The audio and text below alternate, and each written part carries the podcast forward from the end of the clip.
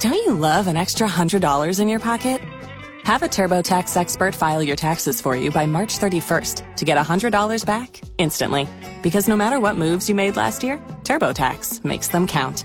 That means getting $100 back and 100% accurate taxes only from Intuit TurboTax. Must file by 331. Credit only applicable to federal filing fees with TurboTax full service. Offer can be modified or terminated at any time.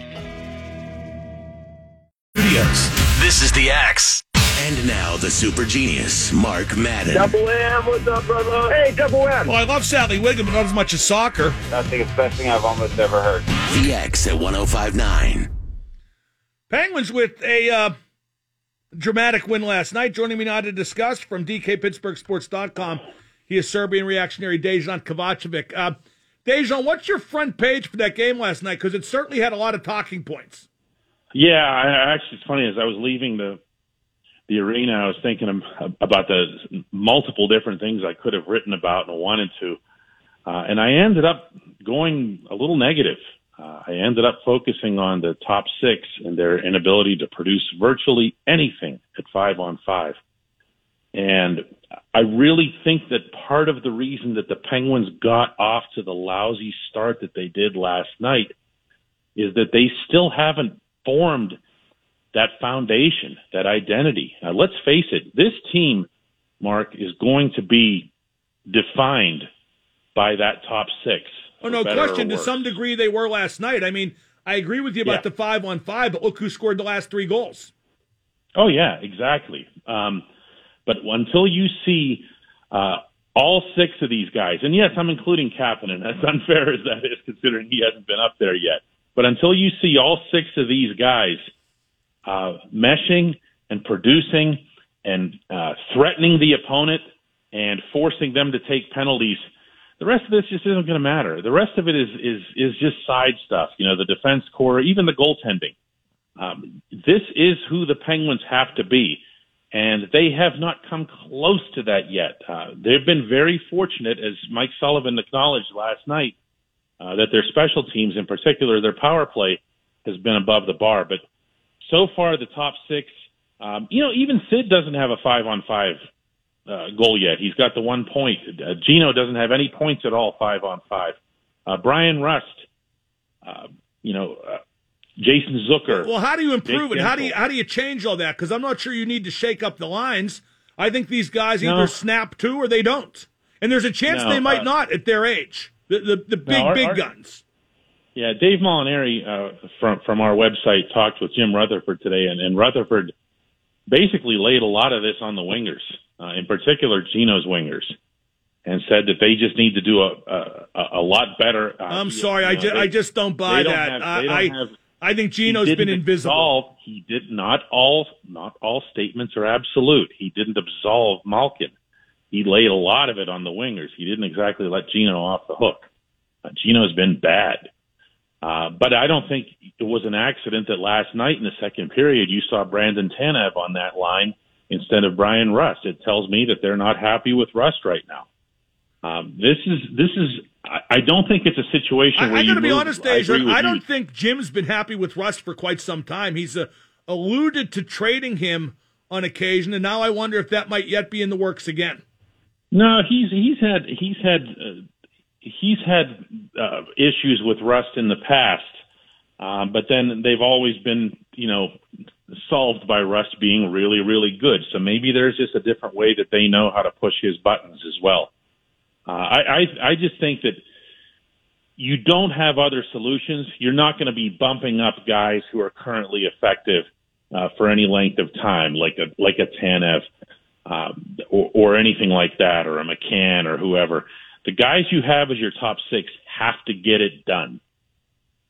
Oh, no question about that. Now, I, I want to talk about the goaltending because obviously it's a factor. They've allowed 18 goals in four games.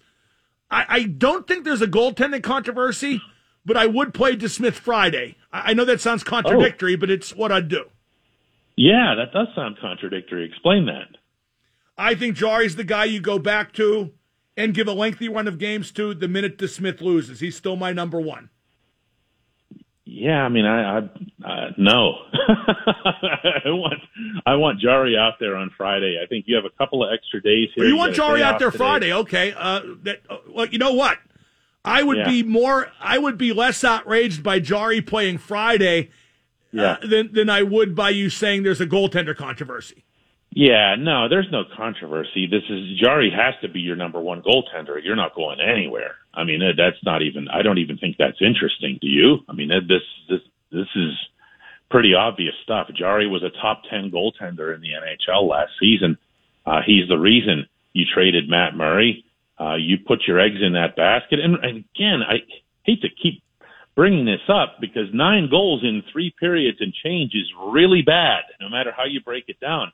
But the Penguins' breakdowns in Philadelphia were that much worse. Oh yeah, but his Really, his, his really flaws were evident and costly. Too deep in the net. His stick was lazy. He just looked bad. he wasn't good, but he wasn't like unsolvably horrific. You know, I mean, you can figure it out, and I think he will. Um, how about that pass by DeSmith? I thought that was ironic that when he's playing in place of a guy who's struggling, that is known so much for his puck handling, DeSmith made that pass, although he said it was just a clear.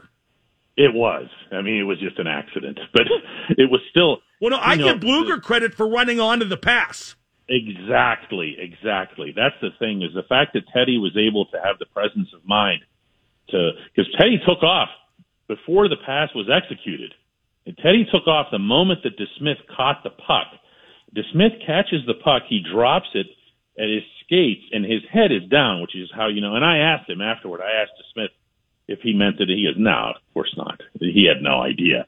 He just wanted to get it out." Now it's an impressive clear, but what's gotten lost in that was that DeSmith was also the guy who fed the puck way up the rink for Jake Guentzel's goal, the five on three goal. If there had been, you know, three or four assists on the goal, he would have gotten one on that too. So he's always been impressive and confident in his ability to do that sort of thing. Jarry, of course, is pretty good with the stick too. It was fun. The, the best thing about the Blueger goal was that it probably changed the game all by itself. Think about it. Caps are up 4-2. Caps are on a 5-on-3 with Ovechkin parked in the left circle. You're thinking there's a pretty good chance they're about to make it 5-2. Well, there were a number of turning points. I thought the five on three goals a turning point simply because if you don't score five on three, the game's over. It surrenders so much momentum and you don't have mm-hmm. any in the first place. Then the three on five goal, and then the tying goal, the power play goal. I had mixed emotions about that, Dejan. And by the way, we're talking to Dejan Kovacevic here on the Mark Madden Show. He's brought to you by your neighborhood Ford stores. I, I love that goal. 10 passes in nine seconds but it allowed them to overcomplicate their power play and succeed and put us that much further away from ever gripping and ripping. well, in fairness, it was the one time through four games this season where that's the only thing that Malkin did. So at least give credit there where it's worth. Uh, he he just keeps passing up chances to shoot, and on this one, he was pretty much left with no choice. Um, an outstanding one-touch pass uh, uh, by Letang, in particular at the center point after Sid got it off the boards for him. But you know, Gino could have gotten that puck and you know read Gary Bettman's signature on it and everything else, and taken his time and then passed it off to a lesser player. He didn't. He just ripped it. I think it was at that point in the game where the Penguins realized too that they weren't facing a future Vezina Trophy winner in net in Vitek Vanecek. No, not exactly a goaltending festival in, in general last night. Uh, No, it was not. I mean, DeSmith won, but but two goals. I thought one. I thought the the the, the two the two short goal, the Wilson goal, because it just hit his shoulder and kept going, and then he had bad rebound control on the uh, on another Capitals goal. Now you said before about the top six and how it all depends on them. I agree. I think the bottom six has been a very pleasant surprise in terms of production. hmm Oh yeah, no question. You were down on them before the season too. Oh, I, I Remember- still, I remember I, I, I may yet be. I mean, I never thought Jankowski would look like he does. I didn't even No, know who Colton Sceviour really was or how to pronounce his name, but but they're scoring enough goals. Yeah, and remember that Evan Rodrigues is going to be bounced down there too. So there's a there's a possibility that they'll get that much stronger. Uh, I know everybody was barking about Evan Rodrigues, by the way, being on the top line, and they should. But his analytics are through the roof. I mean, he's had a really, really strong first four games. Oh, no question. The catch is he doesn't he doesn't belong on a first line. Uh, that doesn't mean he won't be able. To Well, he doesn't you. belong on a first line because he can't score.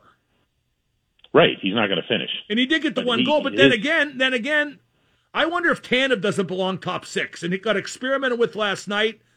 And I know that he makes your bottom six by being in it, but I think having him help the top six may be more important. That's certainly something you have to weigh. Yeah, you have to weigh too the fact that you, you you're going to partly take away who he is uh, by putting him up there because he is looking to run around. You know, he is looking around for somebody to take out uh, and and run up a, a hit every shift. And if you start doing that on the top six, you're you know you're you're throwing everything out of whack. Well, Um, I, I, well, I mean, yeah, but you wouldn't have to temper it much to make it work. And his No, electricity no. and skating helps any line. Well, it's, it's his skating for sure, you know, and the fact that he, I mean, he has shown himself to be an adept finisher. You know, not just here in Winnipeg, everywhere he's been, he's capable of putting goals in uh, in the net. Um, I, I think that that bottom six is going to end up being a real strength for the Penguins once they settle it out. I also think that's going to be where you're going to see uh, Jim Rutherford have the ability to make uh, a, a trade or two at some point because I'm picturing Zach Aston Reese coming back right now and knocking on the door and nobody answers. Yeah, but I, I, You know I mean? I don't want to trade. I think I'm a big Jim guy, and I think his trades have mostly been on the mark. Of course, he makes a lot of them. I would like this team to have a chance to settle.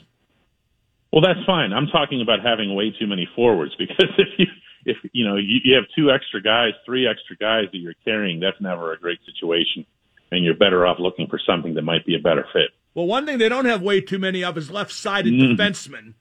Funny how that works. huh? With with Dumoulin, the only one we know is healthy. Uh, let's say Pettersson and uh, Riikola, and of course we know Matheson's out.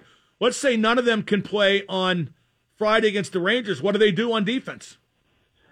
Well, I mean, logic would tell you that Cody Ceci will play regardless of what what side he's on. Um, he and they say this about all defensemen, and it's only true to varying degrees, but he can play both sides.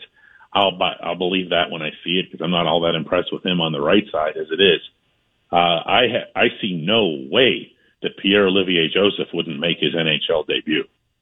Um, Really? That, that, really? Because I think Yeah. Czuczman's going to play. If they play, if they only play one and they keep Ruhwedel on the left side and put Ceci back in. And by the way, a Ruhwedel Ceci pairing would be the equivalent of of, of uh, Chernobyl. I I can't describe you how badly. You just won't let up on Ruhwedel. No, no, no, no, no, no. I, I think Ruhwedel's played. I think. Ruhwedel's played very well. I just don't like him on the left side, even though he persevered Yeah, I in that spot I, last I night. might agree that they would they, that they would favor the journeyman like Czuczman over over over POJ, except that POJ was so good in camp and that Mike Sullivan publicly acknowledged it. There's always a point in camp when you ask Sully, you know, who are the guys who've stood out for you? A lot of coaches and, and people in other sports won't answer that question. They'll just say, well, I liked everybody. Sully will single people out. And POJ was one of the guys that he underscored as being really, really impressive in camp. So I, I'd be kind of surprised if he wasn't involved, especially since he's right there on the taxi squad. Yeah, but he's 6'2", 163, and that may be lying by 10 pounds. Well, no, I mean, I know anybody He's surprisingly strong, though. He, Well- he's, he's he's he's strong with. Yeah, but I know, You we how can say the coaches and GMs Marcus think about stuff like that too. Pettersson's got the same build, and until until the cheap shot that he took last night from TJ Oshie, you nobody ever was worried about Pettersson's build. Uh, yeah, but he was a lot more established too, and he has better reach. I agree. Well, that that certainly know what you want me to say to that. that He's certainly really that certainly went went flat for a second. Uh, before we let you go, one quick Steeler thing.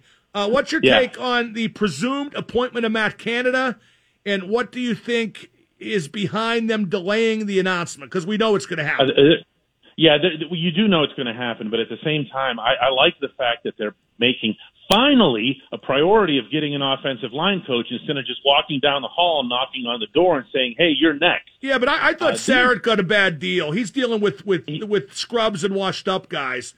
He And- might have Mark, but 32nd in the league in running is 32nd in the league in running, and, and somebody's got to pay the price. Yeah, where where'd they And you- finish? Where'd they finish in rushing attempts? Um, after the first four or five games, I'm sure it was really, really low. Well, Look, it, it they worked. still- It- they ran the ball very well for the first six games, actually, which which leads me to believe it wasn't Sean That's Sarrett's fault. And why would they appoint the O line coach first? Shouldn't they appoint the Well, I think it's coordinator and then he has because- input on the O line coach?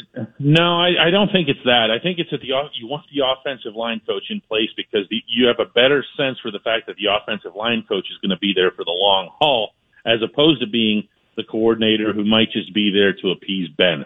So I, I kind of get that. I, I understand that aspect of it. It does look awkward, but it you know it, it's the right move. The So- so you don't do think Canada's there to appease that are gonna Ben? be there.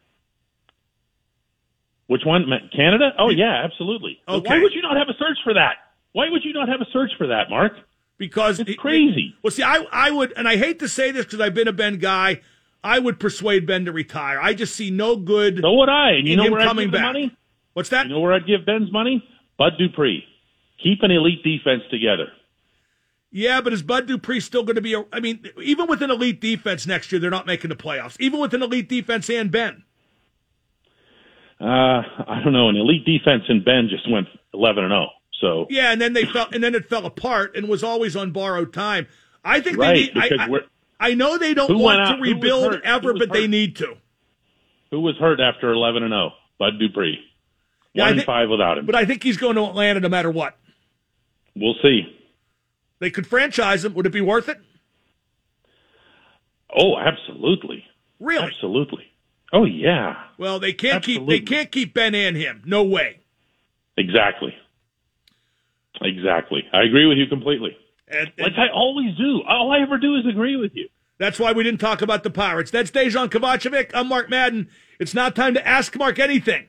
412 333 WXDX.